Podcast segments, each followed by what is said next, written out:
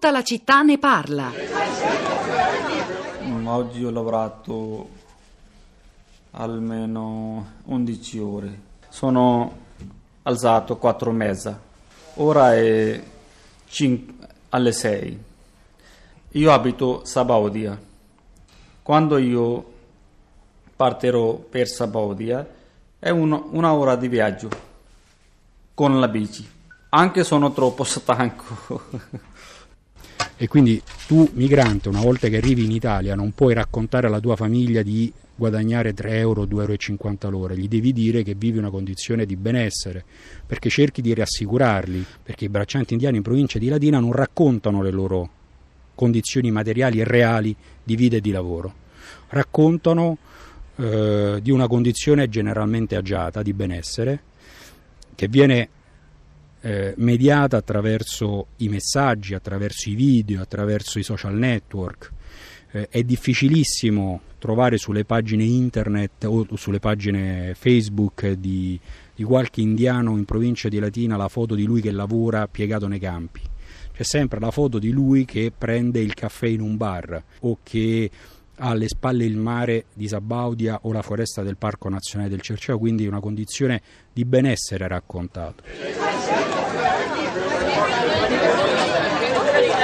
Storie dei lavoratori indiani Sikh che raccolgono frutta nell'Agro Pontino, siamo nel Basso Lazio, raccontate in un ciclo di tre soldi firmato da Marco Silvestri, andato in onda dal 10 al 14 ottobre dal titolo Pangitalia, una crasi tra Punjab e, e, Italia. A questo proposito, questo ve lo potete risentire sul nostro sito radio3.rai.it, ma vi segnalo anche un interessante articolo eh, sull'Huffington Post di Laura Eduati che racconta la vicenda eh, dei, dei, dei Sikh di quella zona e anche dei commercianti di Ballarò e anche dell'auto-organizzazione sindacale di tanti lavoranti stranieri che cercano di difendere i propri diritti. Questo articolo è insieme a molti altri una aggiornata rassegna stampa sul sull'argomento che abbiamo pubblicato sulla città di radio3.blog.rai.it. In realtà l'ha pubblicata Florinda Fiamma che nel frattempo è arrivata in studio anche con i vostri commenti sui social network. Buongiorno Pietro, buongiorno alle ascoltatrici e agli ascoltatori.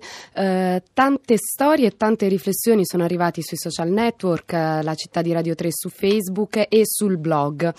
Eh, iniziamo dalle storie. Per esempio c'è Manuela che ci scrive non solo come raccoglitori di frutta, anche nel campo del turismo. Io eh, vivo a Rimini, camerieri, inservienti di cucina, sono quasi tutti stranieri, sfruttati al massimo. Tanti italiani vorrebbero fare la stagione, ma non vengono assunti perché chiedono giustamente di più. Non è razzismo, ma realtà dei fatti. Invece Michele ci scrive sul blog la città di radio3.rai.blog.rai.it eh, non ci scrive da, eh, da dove, eh, dove, si trova, però ci scrive: Abbiamo finito da pochi giorni la raccolta della frutta. Paga oraria 6,7 euro più contributi, vitto e alloggio pagati. Non prendiamo italiani per la difficoltà di produttività, per la paga ritenuta inadeguata e per le difficoltà burocratiche perché chi già lavora non può essere assunto. Vi ricordo però che si eh, lavora solo una ventina di giorni, c'è solo rabbia e pretese, viva gli immigrati. E poi Manlio eh, ci scrive una pratica virtuosa. A Bari da tre stagioni si produce salsa di pomodoro fuori dalle logiche di sfruttamento del lavoro. La salsa si chiama Sfrutta Zero e si distribuisce in canali fuori mercato proprio per evitare lo strozzo dei canali distributivi e commerciali. Da tre stagioni migranti, precari, volontari italiani e stranieri creano comunità solidale in un'ottica di mutuo soccorso contro le logiche di sfruttamento le cui derive producono effetti come quelli di Gorino o altrove. E poi riflessioni. Stefano ci scrive su Facebook: vengono pagati poco perché chi ha coltivato e curato la frutta o verdura del caso deve poi vendere alla grossa distribuzione a delle cifre irrisorie. Nei 3 euro al giorno c'è anche tutto il lavoro per poter giungere alla raccolta. Quindi anche chi cerca il prezzo minore nella grossa distribuzione ha una parte di colpa. Patrizia da Bergamo, buongiorno e benvenuta. Buongiorno. A lei la parola, Patrizia. Beh, io ho scritto perché mi ha colpito molto quel signore, che non so come si chiami perché non ricordo queste cose, eh, che diceva ah, ci sono gli studi su come la gente percepisce, ma il percepito passa attraverso una serie di, di influenze che con la realtà nulla hanno a che fare, come quando diciamo ci sono 38 gradi, ma il caldo percepito è 40. Ma cosa vuol dire? Cioè, non è un, da- non è un fatto, è una percezione. Su questo convocherei i colleghi di Radio Trescenza, non so se l'esempio calza, perché in quel caso contano davvero i 40 percepiti, mentre invece Però credo che per quanto riguarda i fenomeni sociali lei abbia ragione in parte. È soggettivo no? e molto dipende anche da chi viene, a chi viene domandato questa, questa, cosa qua. Lei è contento degli immigrati? È chiaro che se vado a chiederlo a uno che è stato lasciato a casa del lavoro, lui è convinto che sia colpa degli immigrati, ma io adesso ho sentito i dati che avete appena detto sul fatto che eh, non vengono assunti gli italiani e vengono assunti gli immigrati, probabilmente è vero, non lo so, mi piacerebbe esserne sicura. Ma quello che io dico, io non conosco nella mia esperienza di tutti i giorni, conosco un mucchio di gente in difficoltà economica e su questo non ci piove, ma non conosco nessuno che sia stato lasciato a casa perché al suo posto è stato preso un immigrato. Anche perché gli immigrati, i poveri disgraziati, anche quando sono ingegneri di formazione, vanno a fare eh, quelli che raccolgono i pomodori, perché non c'è molto altro, non prendiamo un ingegnere nigeriano, poche storie. È chiaro che sul lavoro nero questo è possibile, ma questo è colpa del fatto che c'è il lavoro nero, non degli immigrati. Cioè, è Patrizia è stata, quando... è stata chiarissima e la ringrazio molto. Ascoltiamo ora la voce di Paolo che ci parla da Piacenza. Paolo, buongiorno, benvenuto. Sì, buongiorno. No, avevo fatto una considerazione che il, diciamo, l'occupazione di questi extracomunitari occupano quegli spazi che sono stati lasciati dal lavoro nero degli italiani, di noi.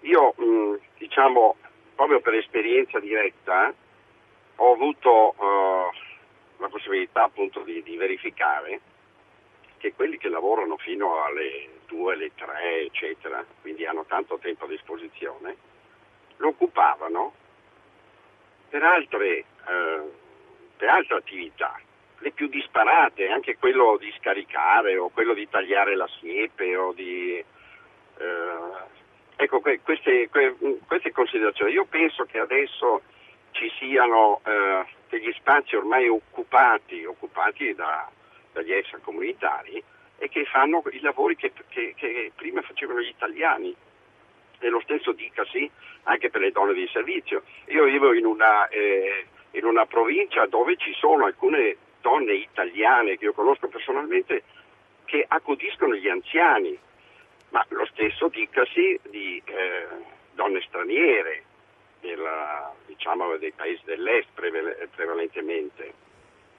Non c'è conflitto perché? Perché tutti hanno lavoro. Dal momento in cui una diciamo, o da una parte o dall'altra si verificano delle, delle esigenze maggiori e quindi ecco che portano via degli spazi, allora succedono queste, questi pasticci. Paolo, la ringrazio molto. Mi permetto solo di segnalare, a proposito della più volte citata ricerca del CER, riportata anche dall'ultimo numero di pagina 99, che se è vero che in certi paesi come l'Italia forse eh, la xenofobia, la paura dei migranti è ricondotta alla differenza, al saldo negativo occupazionale tra italiani e stranieri, gli stranieri lavorano di più degli italiani, è vero anche che il risentimento, e questo lo riconoscono anche i ricercatori del CER, è forte e anche la paura degli immigrati cresce anche dove questo problema non c'è e dove gli autoctoni lavorano molto di più, dove dunque questa guerra per i lavori umili, eh, che invece in alcune zone d'Italia è presente, è assente, quindi il lavoro è un fattore ma non è certo l'unico a spiegare la xenofobia, chiamiamola così. Florinda. A proposito di risentimento, Pietro, abbiamo due messaggi di segno opposto, quello di Giorgio